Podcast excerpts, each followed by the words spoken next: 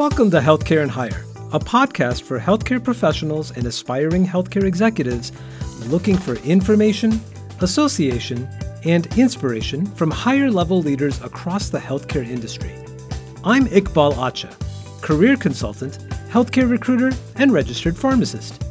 Every week, I sit down to interview healthcare executives, clinical leaders, medical entrepreneurs, and industry experts to learn how they got to where they are today what they see as the future of healthcare, and what they're doing to make healthcare more accessible, affordable, and effective. Let's find out more about today's guest.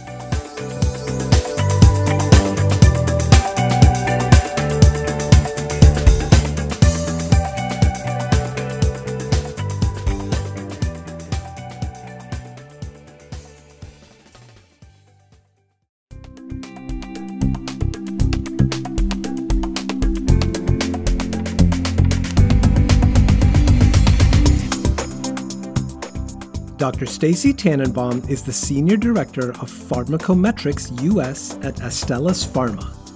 She leads a team of clinical pharmacologists, statisticians, engineers, and data management experts who help quantify drug, disease, and trial information that aid in drug development and regulatory decisions.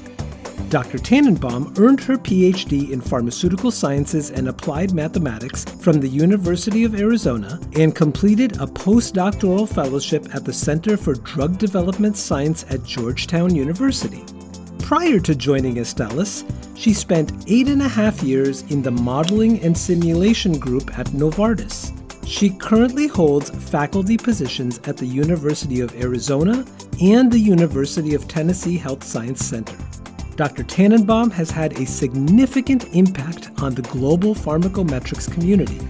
She's co founded three organizations, including the International Society of Pharmacometrics, the American Conference of Pharmacometrics, and the networking group Mosaic, which stands for Modeling and Simulation Applications in Clinical Pharmacotherapy.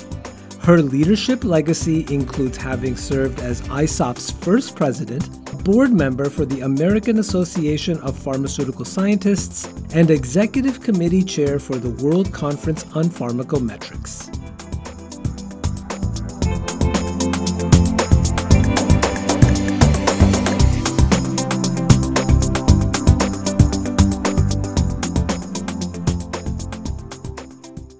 Hello, Dr. Tannenbaum. Thank you so much for joining me on the show today. Good morning. Thank you for having me. And please, Stacy is totally fine. The only person who calls me Dr. Tannenbaum is either my mom or students. Stacy, it is. I don't know if I'm ready to go back and enroll in class at this point, so we'll keep it as Stacy. That's fine. well, Stacy, I'm so glad that you're here today. There's a lot of people that are watching or listening to this episode that are probably meeting you for the first time. Why don't you take this opportunity to share a little bit about yourself? Tell us who you are, what you do, and how does what you do impact healthcare? So I'm Stacy Tannenbaum. I work at Astellas Pharma. I lead the pharmacometrics group here in the US. Um, most people probably don't know what pharmacometrics is. So, what pharmacometrics is, is modeling and simulation applied to pharmaceutical and clinical data. And what my group specifically does is, it, bottom line is, we set the dose. If you look on the back of the Tylenol bottle, and it says take two of these every six hours, or you look at the back of the children's Tylenol bottle and it has a weight based dosing, that's what we do. So my job is to understand clinical data and understand the sources of variability amongst patients. When we have these giant clinical trials, we look at all of the different demographics, other medications people are taking, smoking status, standard of care, et cetera. And we work those into uh, mathematical models. And what we do is we try to understand A, what are the sources of variability and are they big enough for us to change the dose? And so for some drugs, you can give pretty much the same dose to just about anybody. And because you have a really wide range where you can get your concentrations. And for some, you need to be really narrow. And so, therefore, you would have to adjust the dose based on some kind of special population, renal failure, things like that. So, my job essentially is to analyze data to understand patient differences and to pick the dose appropriately for that. So please read your pharmacokinetics section in your drug label because the only people who read it are me and my colleagues. But I'd feel really great if you read it. And if you have any questions, give me a call. So I so bet you all the pharmacists uh, that are within my group. I bet you all the pharmacists that are listening on this episode today are all salivating because they're like, "Oh my God, you are the last line of defense between patient safety uh, and you know how, how medications are created." So it's really good to hear you describe and define what pharmacometrics is, especially for the non-pharmacists that are listening today. And, and for the pharmacists, I know I taught you guys pharmacokinetics, and I know you're like, oh my God, math, I hate it. But I hope hopefully now you understand why it's important. I think a lot of the pharmacists that I was teaching were just like, why do we have to learn this? That's why you have to learn this because we need to get the right dose to the right patient at the right time. So Stacey, that's that's what my that's what my job is. I'm going to say right now, and this is just full in full transparency. Being a pharmacist, um, yeah, I was probably one of those students that was like, I hate pharmacometrics. I don't want to know this stuff. It's just all too too complex. But now, you know, 20 years later, I realize, like, oh my God, this is like this is between life and death. Like, there's a, a huge difference. So, thank you for what you do in this space. Um, you know, you you and I have known each other for quite some time, but we've never really delved into your history. And you know, the work that you do is so pivotal to the entire industry. Um, you know, you, you're talking about reviewing uh, data from multiple studies uh, and mm-hmm. from across countries. I mean, millions of people's worth of data. How large is your team? And you know, maybe you can share with us a little bit about uh, a challenge or something that you got and your team are working on today to kind of solve for in this process. So at the moment, I have a, a fairly small team. We're hiring. Call me. Um, I think that but but pharmacometrics itself is it's still an emerging discipline. It's actually a pretty small discipline if you kind of look in the grand scheme of things. You know, statistics has hundreds of thousands of people. We probably have less than 5,000 people who do pharmacometrics, but it is emerging. Um, so that's one of the challenges too, is sort of supply and demand. And I think that as more people are starting to understand that you don't necessarily have to be a bench scientist to be a scientist, we're getting more people from different areas who are understanding that you can be a quantitative scientist and that's still being a scientist. So for me that that's something i always want to hammer home is a lot of people think that a scientist has to wear a, lab coat and pipette. Um, that's not necessarily true. We're, we're scientists as well. We analyze data but you have to understand the science. You have to understand physiology and pharmacology in order to be able to assess whether or not your models make sense and whether whether or not the numbers that are coming out are, are reasonable numbers. Um, I'm trying to, I don't know that I remember what your question was.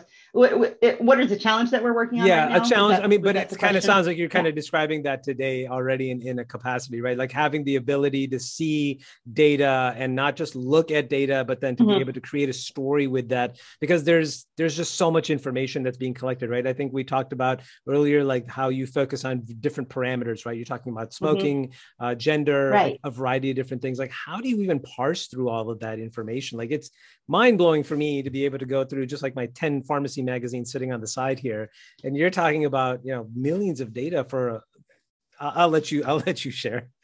Right. So we have to understand the drug that we're working on. So it's not just about getting numbers, not just about getting a, a, an Excel spreadsheet and being able to analyze those data. You can do that. So you can take uh, a, an Excel spreadsheet, you can do a plot and say, okay, I think that I can put a line through the points. But what we have to understand is we work extremely closely. So we do not work by ourselves. We work with our statistician, with our clinical pharmacologist, with our clinician, with other members of the study team, with the preclinical group who does the, the experiments more, more in animals. And we have to integrate that data. So I think what pharmacometrics does is we're integrators. Okay. Because sometimes what will happen is we're trying to solve a problem and you're missing you're missing a piece.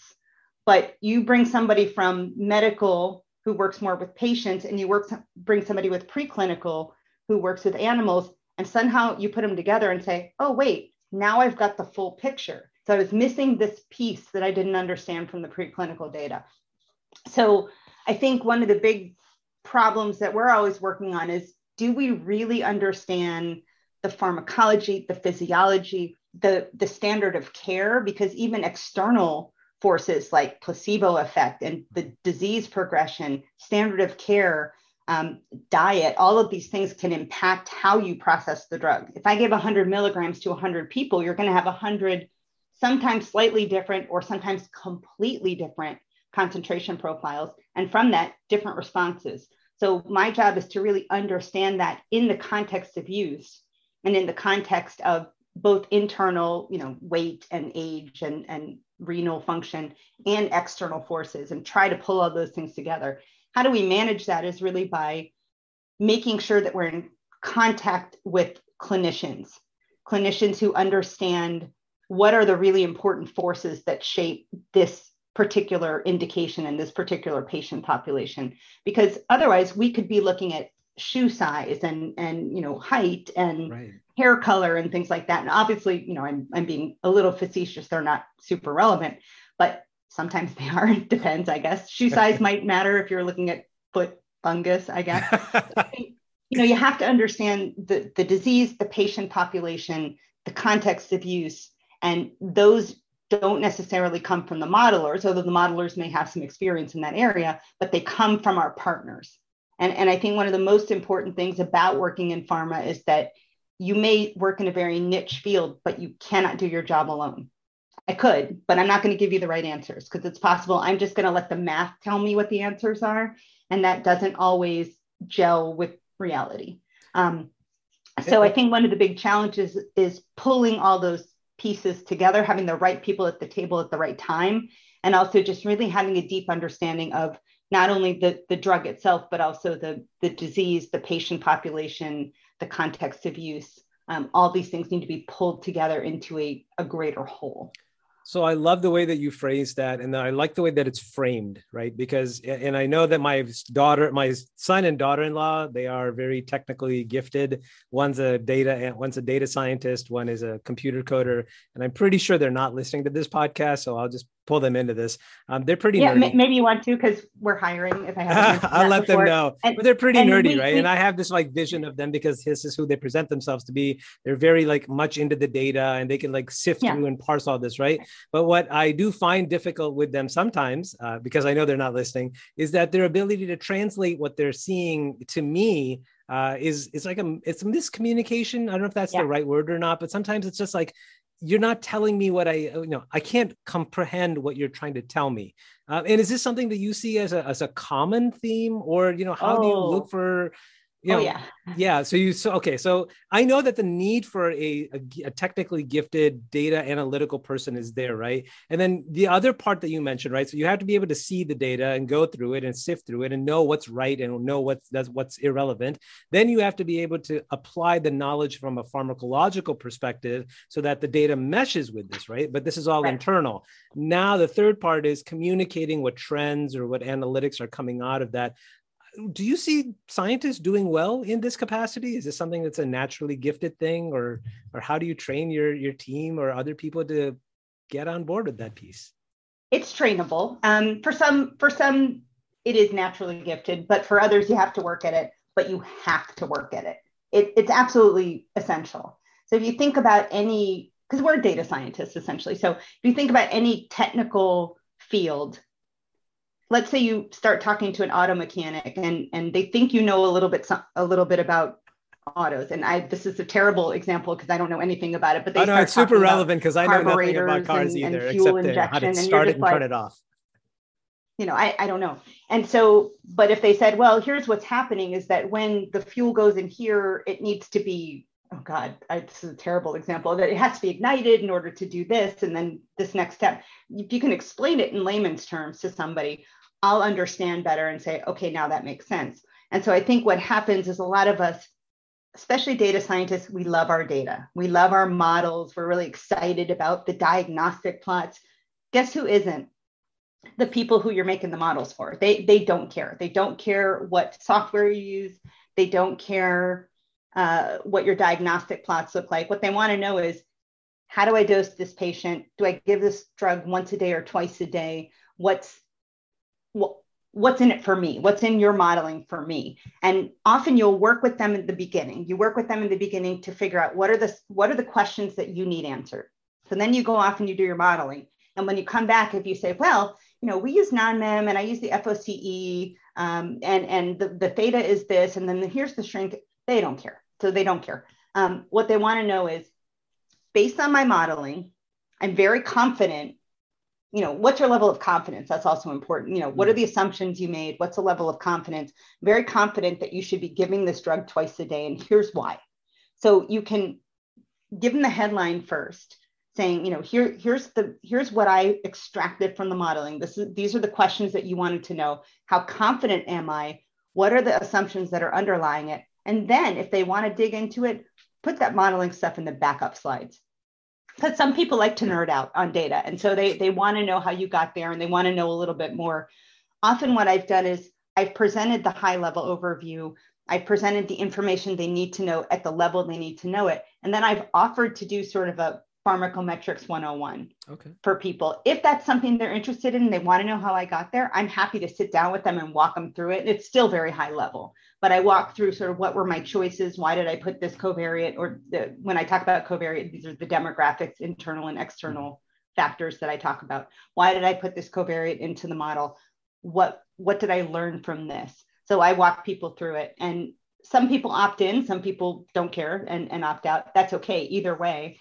Um, but part of that is building your credibility as a scientist. And if you come in and you're you're throwing super technical detail at them, they're going to go, you know what? I don't understand this. I'm just going to make the decision the way that I used to, which is pulling a number out of the air, going yeah. with my gut. Um, for some people who are very experienced, you're often not not too far off from the from the answer. But what we can help you do is refine that. We help you integrate the information. We help you take the possible doses from infinite down to maybe a smaller subset. And maybe it's not the smallest subset in the world, but it's certainly better smaller. than a million um, options. Um, yeah. Yeah. So for us, I think when when we communicate with our teams, you have to let them understand what did you do, not from a technical standpoint, but you know, what was the question you're trying to answer? How did you answer it? Very high level. Why is it important to them? How confident are you? What are the assumptions? And i think a lot of scientists they they just want to communicate the the, the execution part. And and you know look how nice my model is. Wow the line goes through all the points. Well that, that's great. Um, and that is great. I mean that that's great for me. So i want to see that as a modeler and that, you know when my people come to me and say i want to present to the team i want to see those results. But i also want them to craft it so that the team understands it and uses it because otherwise, all your nice modeling, your line might go through every single point. They're not going to use it. And so you wasted your time. And if and your prescriber doesn't time. understand what's happening here, it's it's going right. to be a massive issue. Right. You talked about you know collaboration, right? So my mm-hmm. assumption is, is that your team is talking to not just production and operations, but you're talking to sales and marketing. You're talking to providers directly. Um, and again, the stories that you have to create. But I want to go back to the the part that we didn't address, right? Which is like it's a trainable thing. How do you see your scientists, or what you know? How what curriculums, what training programs? How do you get scientists to go and stop nerding out to the extent where they lose their audience? How do you get them to be able to look at the data and explain it in a way that's relevant to the listener? Well, sometimes as the manager, you just have to hammer it home. Um, you won't be surprised because one of the reasons we know each other is because of Toastmasters.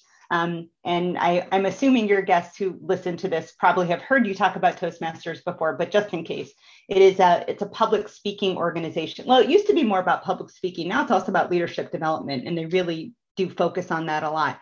But one of the things I have always done is if I'm going to do a webinar, if I'm going to do a presentation to a mixed audience, I actually will have my Toastmasters friends, and they're all in pharma. They all, they're all at Astellas but I have my Toastmasters friends listen to my presentation first. So they can say, you use this acronym, I don't know what it is, or actually, you've got this red text on a blue background, you might want to fix this. So they can kind of give you great feedback, not just on your execution, but on the content, how accessible it is, and, and just on the looks and, and, and things. So I cannot recommend, and it would be remiss of me because pretty much every presentation I do that I talk about communication skills, I tell people go go to Toastmasters. There's one in your town. There might be one at your school, at your company. Please go look. Um, Toastmasters.org. So Toastmasters is, is is one thing that I would strongly recommend to anybody looking to improve their their communication skills.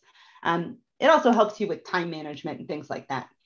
The other thing is is I always start with everything and then I go backwards. Um, so sometimes I throw everything that I might want to say on a slide and then I kind of, mm. you have to sit back and look at it and say, how long is it going to take me to explain this table or this plot? I don't have enough time for that. And, and I think that this is not going to add any value. So really it's about you've got to work with people. So sometimes they come to you with their presentation and then you go through it with them and you ask them the difficult questions. Why are you showing this table? What do you want someone to get out of this table? It might be a table that's 10 rows long and five columns, but they only want you to see one number. So then you say, you don't need to show this whole table, show this one number and then talk about this one number. So a lot of times it's just about having somebody who's been through it. And I've given the technical presentations when I was a junior scientist, and somebody did this for me too, is having somebody sit with you and walk you through it and say, take this out, streamline this, too much text on this slide. And I'm sure I, I feel for the people who send me reports because they get back almost as many comments as there are words in the report. But the point of, of the reason for this is your report, your documentation of what you did matters almost as much as what you did because that's the piece that's going to be evaluated by the FDA or by EMA. That's the piece that's going to be read by your team and understood by your team and your slides also have to stand on their own. So you might give a presentation at the, the team meeting where you can give color commentary, but the, that slide deck now exists and might be used by somebody else. And, and you know, oh, well, I'm going to go and present this to senior leadership. And if they don't know what you're trying to say there, you know, your your message, the message that that you give, ideally they ask you to come present it to senior leadership, but that doesn't always happen. Right. The message that you're trying to give might be lost. So it's I think knowing how important it is can help. I think a lot of people don't think it's that important to summarize as long as they can talk about it in the team. It's so important. Documentation, if it's not documented, you didn't do it. But also, if it's not documented well, it's not going to be used well. So, a lot of that is just practice, um, presentation practice. Give the presentation, don't go right to the team with your results. Give your presentation in front of your department mm. in front of your manager, in front of your peers who maybe, depending on who your audience is, who don't have experience in your field or in your project, because those are the people that are going to give you the best feedback. They're going to say to you, I don't know what that acronym means, or, or you're using this terminology that I've never heard before. And you can say, oh, I, yeah, I, I can take that out, or I can replace that with something else. It's just practice. And I think the best, the best thing to do, practice, practice it with a lot of people. Uniformly, I always say this when I go to conferences, you know who does the best presentations at conferences? Students. Really? Because they because they care. they care, they practice, they they review, they've been practicing for months, they work with their advisor, with their peers, with their teams. Now come to Q&A and they're kind of deer in the headlights sometimes because they practice their presentation, but maybe yes, they don't. Well, that's you know, true. you see them searching for their advisor in the audience but they give the best presentations because I think as you become more senior, you stop caring so much. And I actually I have a problem with that personally. I think that the more senior you are, the more you should care because people are looking to you for uh, for guidance and Absolutely. they want to see what a good presentation looks like. And if you dash something together the day before because you know somebody's going to call you to present again, um, to me that's uh, disrespectful of your audience. So, um, Stacy, you have some very strong feelings a, about science communication, as you see. you've had a really interesting, you know, career, like to get to where you are today, right? And it's not something that people just wake up one morning and says, you know, by golly, I'm just going to be a senior director of pharmacometrics at no. Astellas. How did you get here? Like, you know, what did you do to be able to prepare for this role? Was there a, a pivotal moment in your early professional career where you suddenly, mm-hmm. you know, had that light bulb moment and you were like, you know, this is a really good fit for who I am and what I do. I'd love to hear your origin story. Absolutely. Uh, so I've always been math, science, computer oriented all through school. And so engineering seemed like a reasonable approach to, to do in, in college. So I, I went to, to Duke University for engineering, biomedical engineering. And for the first three years of my undergraduate career, I was heading towards uh, orthotics and prosthetics. That was what I wanted to do. I wanted to build artificial limbs. Um, and then I took a class from one of my professors who I liked a lot. Uh, he had taught a signals and systems class, kind of an applied math class, and I'm a math nerd. And so I thought, yeah, okay, sounds cool. It was on pharmaceutical sciences. And he worked a little bit in the anesthesiology area. So he had some experience in, in pharmaceuticals. Um, and essentially, about two or three weeks in, he started talking about pharmacokinetics. And I just went, that was it. I, I'm like, all right, this is that's it. It's what I'm doing for the rest of my life. And really, it was that simple. This I just saw this and I'm like, everything just click, click, click. Oh, really? Place and I said, that's what I'm going to do. And, and essentially, that's what I did. So I went on and I got my PhD in pharmacokinetics and I, I got my minor in applied math. What I didn't know about pharmacokinetics at the time is that there's a lot more to it than just the math part. So there's um, understanding enzymes and cytochrome P450 and working with animals and taking samples and and uh, developing assays. And so as I went through, and I'm going to age myself, but whatever. Uh, when I went to go apply to grad schools, I had we didn't have the internet yet. Okay, so, I, so I went. I, so I went to the library and I got this. By the way, that was really brave of you, Stacy. I'm just going to say whatever. I have gray hair. It's fine. Ah. So I, you know, I looked up pharmacokinetics training programs, and so I sent out my I sent out a postcard asking for a, a, a brochure. Man the internet has made things so much better. Um, so as i as i interviewed in all these schools they're talking about these non-math things and i was just like i don't i don't know what these things are. My last interview at the university of arizona i said to my now my future advisor now past advisor look here's the deal. I'm an engineer i don't know what a cytochrome p450 is i don't want to work in the lab and, and cut up animals or, or develop assays i want to do this math stuff and he went okay and so I went to the University of Arizona, and um, they have an excellent applied math program. I kind of designed my own program. I took some statistics classes, math classes. Cool. I did the modeling stuff. It was pretty, you know, small back then. Went on to do a postdoc where I learned some of the the really fundamentals of what I do now, the the pieces of software and and and you know the the methodologies that that I use now went on, spent eight and a half years at Novartis as a modeler, as an individual contributor, until I got a call from my mentor. And so this is somebody I met as a graduate student, and we've always kept in touch. And he's part of the reason I'm so passionate about communication skills. He's written a book called How to Be a Model Communicator, and it's essentially how to do a scientific presentation. Peter Bonate, B O N A T E, recommend the book. It's excellent. And um, you know, I'd been in touch with Pete for many years, off and on. He's actually the one who started me down my leadership track, which I'll mention in a second.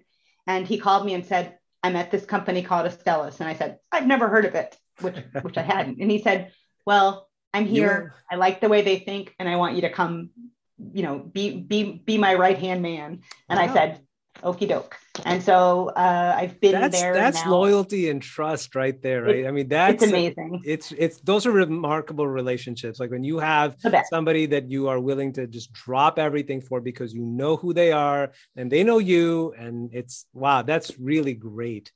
Well, I mean, it was also time, and you know, we can talk about that too, sort of knowing when to say when. And I, it, it had probably been when to say when quite for quite some time. So everything converged.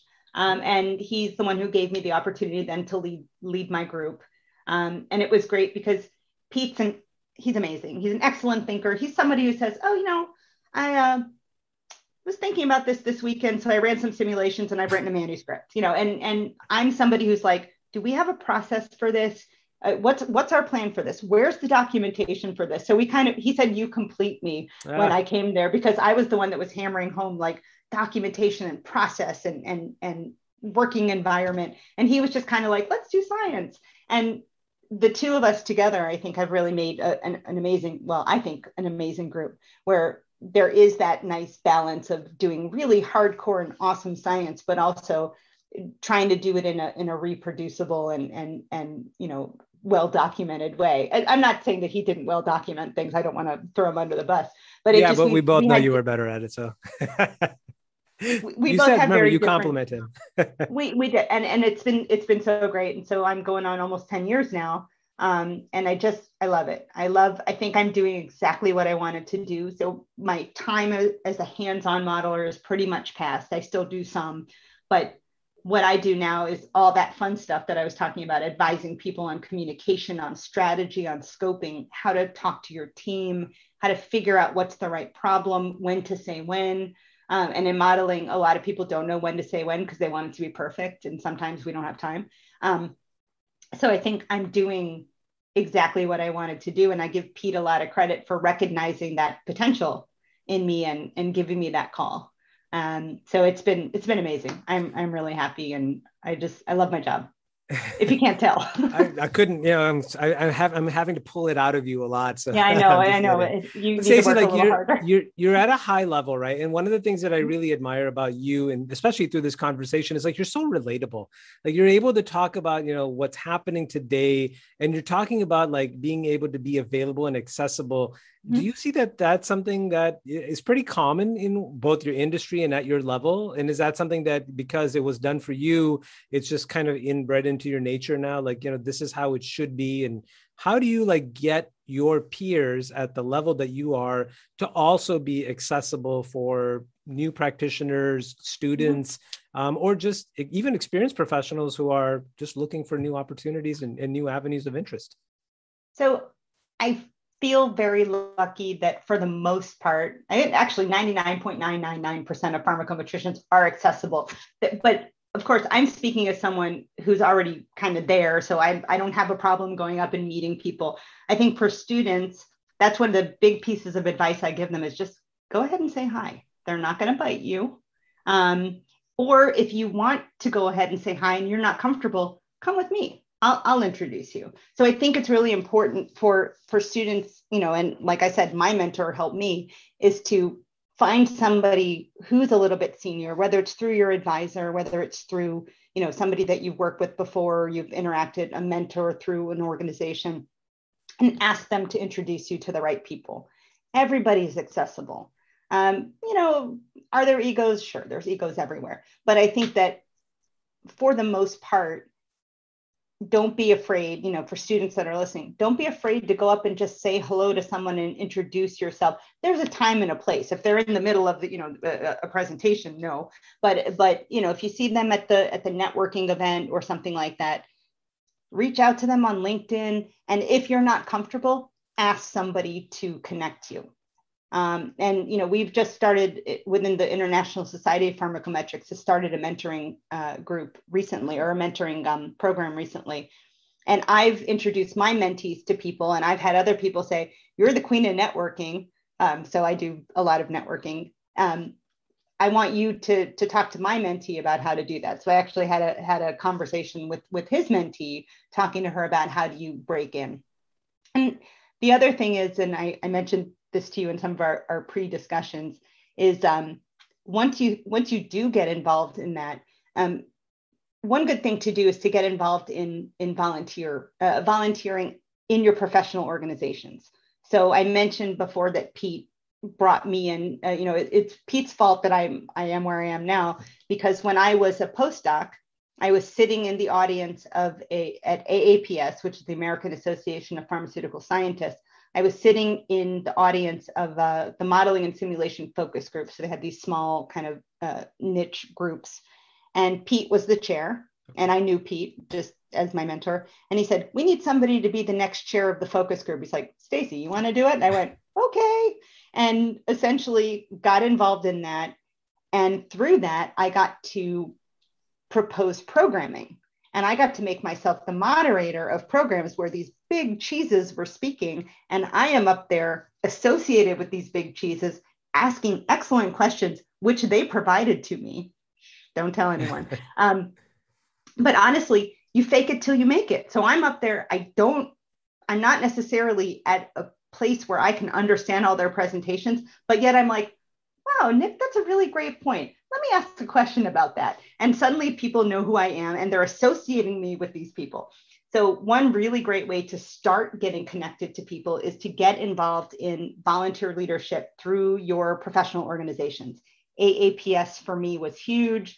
Um, and then later on, that's what gave me the confidence to go on to actually start. I'm going to say start my own. It's not my own, but to start a International Society of Pharmacometrics.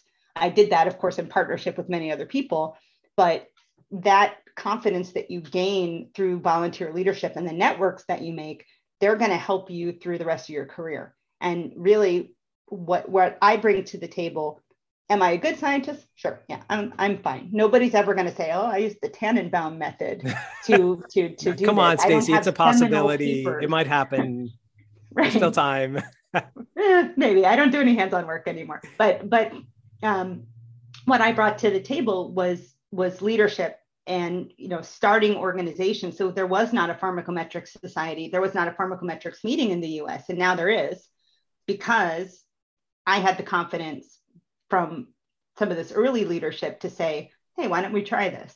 And really that's how the american conference on pharmacometrics was born. Nice. um, i'm one of the founding members because we every year we go to this european conference on pharmacometrics and i'll sit around and go be great if we had something like this in the us yeah sure would and then each year we'd say that. And finally, the third or fourth time, I said, well, why don't we just do this? And I was young. And I said, you know, I'll take the lead. Um, it's been really great for me. Obviously, it's been amazing for my career. That that is what has essentially launched me into being famous um, within pharmacometrics, but has given me all these opportunities too to to bring some of the students and, and my mentees and my junior scientists along with me. Um, and I just I love that because I love what I do clearly.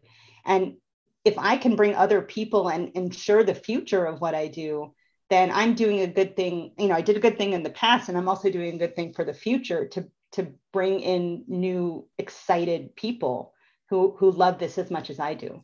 Stacy, um, would you say that this has been the the most proudest thing in your professional journey so far? I mean, like that's a huge yeah. A huge undertaking right? Like to put on an entire conference and to create a society like that you're telling just, me um, yeah i mean it's it's almost unheard of right? But because i've never met anybody that's ever pioneered or chartered something like this. So my mind is already blown but you know from from your perspective like are there would this be like that feather in your cap?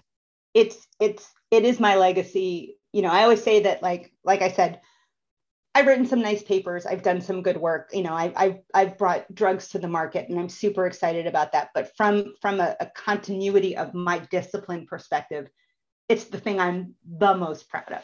Um, and you know, everyone everyone knows me. I go to these conferences in Europe, and I have my little ACOP bag with me. And it's I'm not trying to be passive aggressive. It's a good bag, but but you know, ACOP and, and ISOP, these the the society and the um, and the meeting. Um, those are my babies. And and so i care probably still way too much for somebody who's rolled off the board years ago and and who's no longer involved um, you know to the extent that i was. But you know it's gone from the first meeting where we had 300 people and now we regularly sell out every year. We have over a thousand people um, that came to our virtual meeting um, usually we have to cap it at 800 because we just don't have any more room for people. And we have, you know, more than a couple, I think a thousand plus members in, in ISOP. And there's working groups and mentoring and committees and, and special interest groups that partner with other societies. So it's it's gone beyond what we hoped for when we started this little group. Um, and you know, for me, it's really exciting. And I like that now I go to ACOP and I don't know everybody um, for me that that's a, that's that's the cool part right i used to know everybody and now i don't anymore because that means our, our discipline's growing and there's more people that are coming in from other from other fields there's more people more students that are coming in i think that's awesome uh, Pete once said to me, I met somebody who doesn't know you. And I was like, what? and how dare you, Pete? How dare you? I was, I was a little the insult. by that. I was like, how could they not know me? But, but, you know, for me, that's, that's actually a great thing. I think it's yeah. just wonderful. Yeah, that, it's growth, right? You get to it, see it from growth, a different right. vantage point. Like, wow, I know it's it's it's become it's taken on a life of its own, and that's what mm-hmm. you want as a parent. You want to be able exactly. to see something. You know, you give it roots so that it knows where it comes from, and then you give it wings so that it becomes bigger and better than what you could imagine. So I'd love to hear that. Um, Stacy, talk to me a little bit about what you see for yourself next. Like, I know you're enjoying what you're doing. I know that you're in love with, you know, your organization, with your team, but like maybe like either not if not for yourself then for the field of pharmacometrics. Like well, how do you see pharmacometrics being different in the next five years? In what areas of growth or, or how do you see it morphing uh, to adapt to, to new challenges? Well you know one of the things that is really exciting right now is there's a lot of open science. There's a lot of of um, there's a lot of new tools that are being created. There's a lot of new um, software and a lot of new um, methodologies that are coming all the way down the pike. So it used to be that we had this, you know, limited computing power, we had limited opportunities to, to do some of this really complex data. And now over time, we've started to adapt to those. And you know, there's a lot of sharing. There's a lot of open science where people are developing these tools and packages in R software, and they're putting it out there and saying, here, use our models, make them better, give us feedback on it so for me, I think that's really exciting. And that, you know, it used to be you you held everything that you did, it was IP. And of yeah. course, there's still IP. There's certain things you, you, you don't put out there. But the fact that a model is it's sort of it's it's it's some of it is, is specific to the compound, but some of it is is open. And that there's so much sharing going on within our, our community. There's so much teaching and education and free stuff out there for students who want to get into this field and understand it. Um, there's a webinar like every other day. Um, you know, for me, that's really exciting. So there, there's a lot of new education. There's a lot of new methodologies that are coming out. Um, the challenge for that is, you know, at least for someone like me who who doesn't kind of do the day-to-day hands-on stuff, is I'm running after the bus all the time trying to keep up because I want my folks to be aware of that. Um, you know, I want my folks to be able to use these methodologies and these tools if they need them and, and they want them. But that means I have to be aware of them to a certain level that I can say if someone comes to me and said, we don't have the resources to to answer this question, I can say, okay, use use this tool. This is out there. I'm going to bring these people in to do a demo so we can decide kind of what's next. So so that's very exciting. I mean, our, our main piece of software is a is a program written in the 1970s in Fortran, um, which it, it, but it's I'm laughing because so I know long. Fortran. That's why I was like, what? yeah, me too. Seriously? So it's been around so long, but it's established. And so, you know, and and most of us have learned to kind of work around its little quirks. Um, and it, you know, it's a great program. It, it works. And sure. it's been upgraded over time, but it's still written in Fortran. And so I think that, you know, having some of these new tools makes this field more accessible to people um, and you know, having some of the training also makes it accessible to people, whereas this program is is kind of a bear to learn. Um, people are making wrappers for it that make it easier to learn. You know, they're like front ends. Um, and all kinds of things that I think are really supportive of the field. So I think from a technical and, and computational standpoint, we're really, really moving forward. Um, people are becoming better communicators. They're starting to understand our place at the table. Um, it used to be before that if you had someone who was a data scientist, they kind of sat in a dark back room, you know, doing their modeling. But now we're at the table. We're sitting at the team level. We're helping to identify the questions. We're helping to communicate and, and to and to to um, interpret our results for, you know, we're going to FDA meetings. Um, we're going to team meetings and, and we're, we're strategic partners more than service providers, where I think for, for many years it was more of a service provider type of um, role. And I love the fact that we're not in a back room anymore. because um, you see, I don't think I would do very good in a back room. And that was my concern in going into a field like this is that I would just be that person who got handed a data set, did my modeling and handed out, mm-hmm. you know, a, a, a half-life. Um, and that's not the case at all. There's still there's room for that. I mean there's room for that. If someone wants to be super technical we have that capability um, but they really have to pair then or partner with somebody who can help with the interpretation and the scoping. So those are to me it's, it's the technical it's the communication and, strate- you know the, the, the strategy components of it. And it's also you know we're expanding into we're having people from chemical engineering and and you know, biomedical engineering, from statistics, from mathematics um, that are coming into our field and they're bringing new ideas and new ways of approaching problems. Um, so at my last job, we had a really, really varied group. We had statisticians and mathematicians and, you know, and if I didn't know how to solve a problem, somebody did. And it mm-hmm. was going to be in a way that I had never thought of because I'm not trained that way. So I think also having a much more very disciplined with a lot of different backgrounds. Um, does cause some confusion sometimes. You know, there's terminology issues that people get confused by because one group uses this and one group uses this.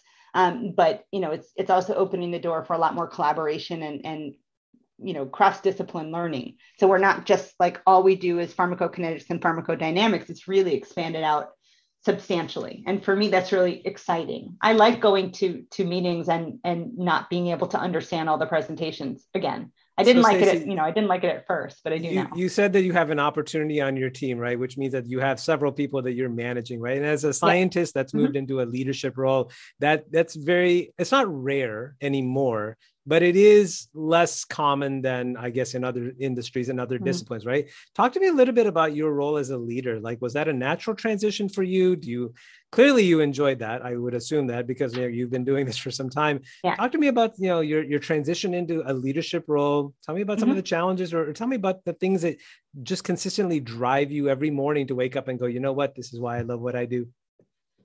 So it wasn't so difficult of a transition for me because I already had a lot of the leadership experience from before, but I hadn't been a people manager. Ah, um, so. I think one of the challenges of people managing is you have to have difficult conversations. You have to give performance evaluations. Thank goodness for Toastmasters for teaching me how to give evaluations, Toastmasters, um, and you know to give and receive feedback and things like that. For me, you know, the executive presence piece, I'm just kind of like, eh, you know, so I think it's you know sometimes about learning the less is more piece when you're when you're speaking to senior leadership and things. So that's been um, something i've been working on a little bit more. I think if i hadn't had the technical experience i don't think i would be a good manager for people who are doing technical work because i have to understand their challenges. So if you bring somebody in who doesn't have any hands-on modeling work they don't realize how much time and effort what it takes to actually get to the modeling all the data cleaning you have to do and all of the interpretation all the different models you have to try because they only see the out you know they only see the final model but you might have tried 200 in order to get to the final model. So i think that's situated me very well to be able to understand the challenges of the people who work in my group that do the day-to-day work um, and also to be able to still like to read their modeling report to look at their code and be able to give them feedback and, and information on that. So that that to me has been very helpful. Um, i don't miss it so much anymore because i think i realize i have this sort of higher purpose of helping really drive the discipline forward by making sure that the folks that are working under me um, are being strategic partners are you know i get mama bear you know they're being listened to that they're being you know um, respected and that that their their contributions are being um, appreciated. So i think a lot of that has helped me to get here. Not every technical person will be a good manager because i think you also have to deal with the people stuff. You have to deal with giving feedback. You can't just be focusing in on you know oh well your model didn't do this. It's really about um, helping them be the best partners to their teams um, and helping them with the communication and things like that. Um, I wouldn't go backwards. I, I think for me, I, I didn't, like I said, I'm a good modeler, but I didn't see myself going down a super duper technical track. I could do it. I mean, I have the background for it. It would be like riding a bike, but it would be like riding a bike with extremely thin wheels if I were to go back and try to catch up, I think on on what sure. um, but that's a sacrifice that we make right like we we, we take is. what we use the education the training the mm-hmm. technical firsthand experience uh, and the and the and the knowledge in that space to be able to leverage ourselves up for a greater for a greater right. scope greater responsibilities and larger influence um, and mm-hmm. and i think that that's a it's a good call out to make right going back um, you know maybe for somebody that chooses to retire and you know loves the you know the science and industry the science aspect of it sure. But i can understand exactly what you're saying. Stacy you've provided a lot of great advice and i always ask for you know my guests to be able to impart just a little bit more in the sense of career advancement right? So for the listeners that are listening to this episode today they're going to glean a lot of information right? They're going to take away volunteering helps people become more confident uh, helps them see things and organize things actually create things for that purpose um, you know, having mentors, a specific mentor in your case, you know, was the one who guided you and continues to be a, a solid partner for you today. Is there any other advice that you would give to the listeners today as it comes to advancing their career that you think was instrumental in your own advancement as well? So definitely, you know, you you touched on it, but finding those gaps. And a lot of people say, "Well, man, I wish there was a working group on X, or I wish, you know, I could get involved in in Y." If it's not there, do it, create it, you know, and if you don't feel comfortable creating it, talk to a senior person who can help you create it. But that's really where you start to to get your niche is to to identify those gaps and then to go for it. And you got to be brave. Sometimes these things fizzle out. I'm not saying that every single one of my um, volunteer and and uh, initiatives have been, you know, awesome. Of course, I'm only going to talk about the ones that were awesome, but but take a chance on, on that kind of thing. I think the other thing that I that I always talk to students about is um, a lot of people freak out about the you know their first job. And um, as i said before you need to know when to say when. And and for me i probably should have where i where i started amazing group amazing opportunities. I was a good place to grow up but i should have left probably a couple years before i did because mm. i was sort of i you know i wasn't growing anymore and i wasn't helping them grow anymore. So I think in this day and age, you don't go to a company and uh, some people do, but generally you don't go to a company and stay for your entire career. Um, I'm not saying you should hop jobs every year. Please don't do that. Yeah. But I think at the same time, you need to kind of evaluate Am I growing at this company? And is this company growing or benefiting because of me? And if you answer no to both of them, it's probably time to move on. I think loyalty is important. You know, I'm very loyal to my company, but a lot of people think I'm going to leave and this company is going to fall apart. Guess yeah. what? We're going to reassign your projects the next day. Um, we're going to be sad you left, and, and we're always sad. I'm always sad when somebody leaves. Um, but at the same time, it's it's not the end of the world. And I had a great advice from from a, a pharmacometrician who had been in leadership for a very long time when I first took over the group. And he said to me, Don't be sad when somebody leaves your group. And he said, Because you help them get to a point where they are going to be more sought after, where they are a better modeler and they're a better scientist because of your leadership. Um, and so, you know, I just recently lost somebody in my group and she was amazing. Um, but she said to me, you're the reason, you're the reason I'm leaving. Um, I, I, not like that, but you know, you've given me the confidence no, and you've you give me the confidence to to take on a new opportunity that maybe I wouldn't have two years ago. And I just saw her leadership grow over a couple years to the point where it was just like she's a different person than she was when she joined the group. So yes, I am sad she left for for many reasons, but at the same time, I think it's kind of awesome that she's now going on to to to lead somewhere else. Um, and I just thought that was such great advice. So I try to take that in mind because you do take it personally a little bit when somebody leaves your group, whether you're their boss or whether you're their colleague. Like, how could you possibly leave this group? But I think it's it's kind of awesome when somebody leaves and they go on to do great things in in new places. Um, so for me, I that it's bittersweet, obviously, um, when someone leaves. But I think it's that's really good advice. I think for managers is you've got to develop your people, even if it means you might develop them out of the job. Because if they don't leave, then they're going to be awesome where you are. And if they do leave, they're going to be awesome somewhere else. But you can kind of take that. That's also your legacy, a little bit as a as a manager, is to help somebody get to that next level. Um, awesome. Um, I try to be I try to be mature about it, but it does make me sad when someone leaves. Well, it, it's emotional. I can understand that, right? Yeah. I mean, no matter what, no matter how you slice it, working with a team means working with a mm-hmm. family. Right. Uh, and the, all the family dynamics that exist at work. Um, you know, some mm-hmm. of the life stuff comes into work, mm-hmm. some of the work stuff Absolutely. goes back home at work, and you just build that bond. So I, I definitely right. understand that, and I'm glad that you called that out because I think a lot of listeners today that are managers or directors are sort of like, you know, how do I separate myself from this situation because I want to develop my team, but at the same time, I'm losing the best person I have, and you know it, it's it's a it's a double edged sword in some cases, but it's good. Stacey, you've been fabulous. I'm so glad that you joined me on the show today. I hope you had as much fun as I did. I know there are going to oh, be listeners it. who are going to want to reach out to you and, and connect mm-hmm. with you. What's the best way for them to do that? Um, they can always find me on LinkedIn, and uh, it's Stacy Tannenbaum, and you you'll have to, there are there actually are more than one, so look for the one that is Astellas. Um, we've actually linked into each other, me and the other Stacy Tannenbaum. Once she got um, her information got put on one of my webinars, so I sent her a note saying, "Oh, enjoy the webinar." She's like, "Oh my God, what happened?" um, but that LinkedIn is probably the best. Do me a favor and just let me know where you heard from me. I get a lot of weird LinkedIn requests. Um, email as well is just stacy.tannenbaum. I would say at gmail.com is, is my, my personal email please reach out. I'm, I'm happy to talk to people, career development, mentoring, communication, whatever you like. Um, I love what I do. If you want to learn more about pharmacometrics, we're hiring. Um, Slight and, plug, listeners. Slight plug. Take it. Take it. Excellent. I have to. There's a lot of competition because supply and demand. Uh, our yeah, supply is very small. Our demand is very high. So absolutely, if I can reach somebody, great. Sounds great. Stacy, thanks once again. Really enjoyed having you on the show. Thank you so much for having me.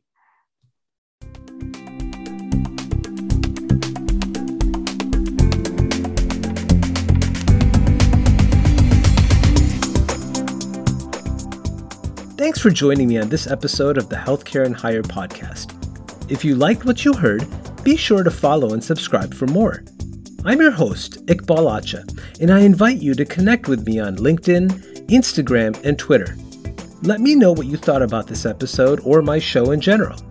Also, visit me at www.achainternational.com to learn more about how I help healthcare professionals and healthcare leaders advance their career build a better brand, and create a leadership legacy.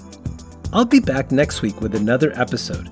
But until then, let's keep working to take healthcare to a higher level.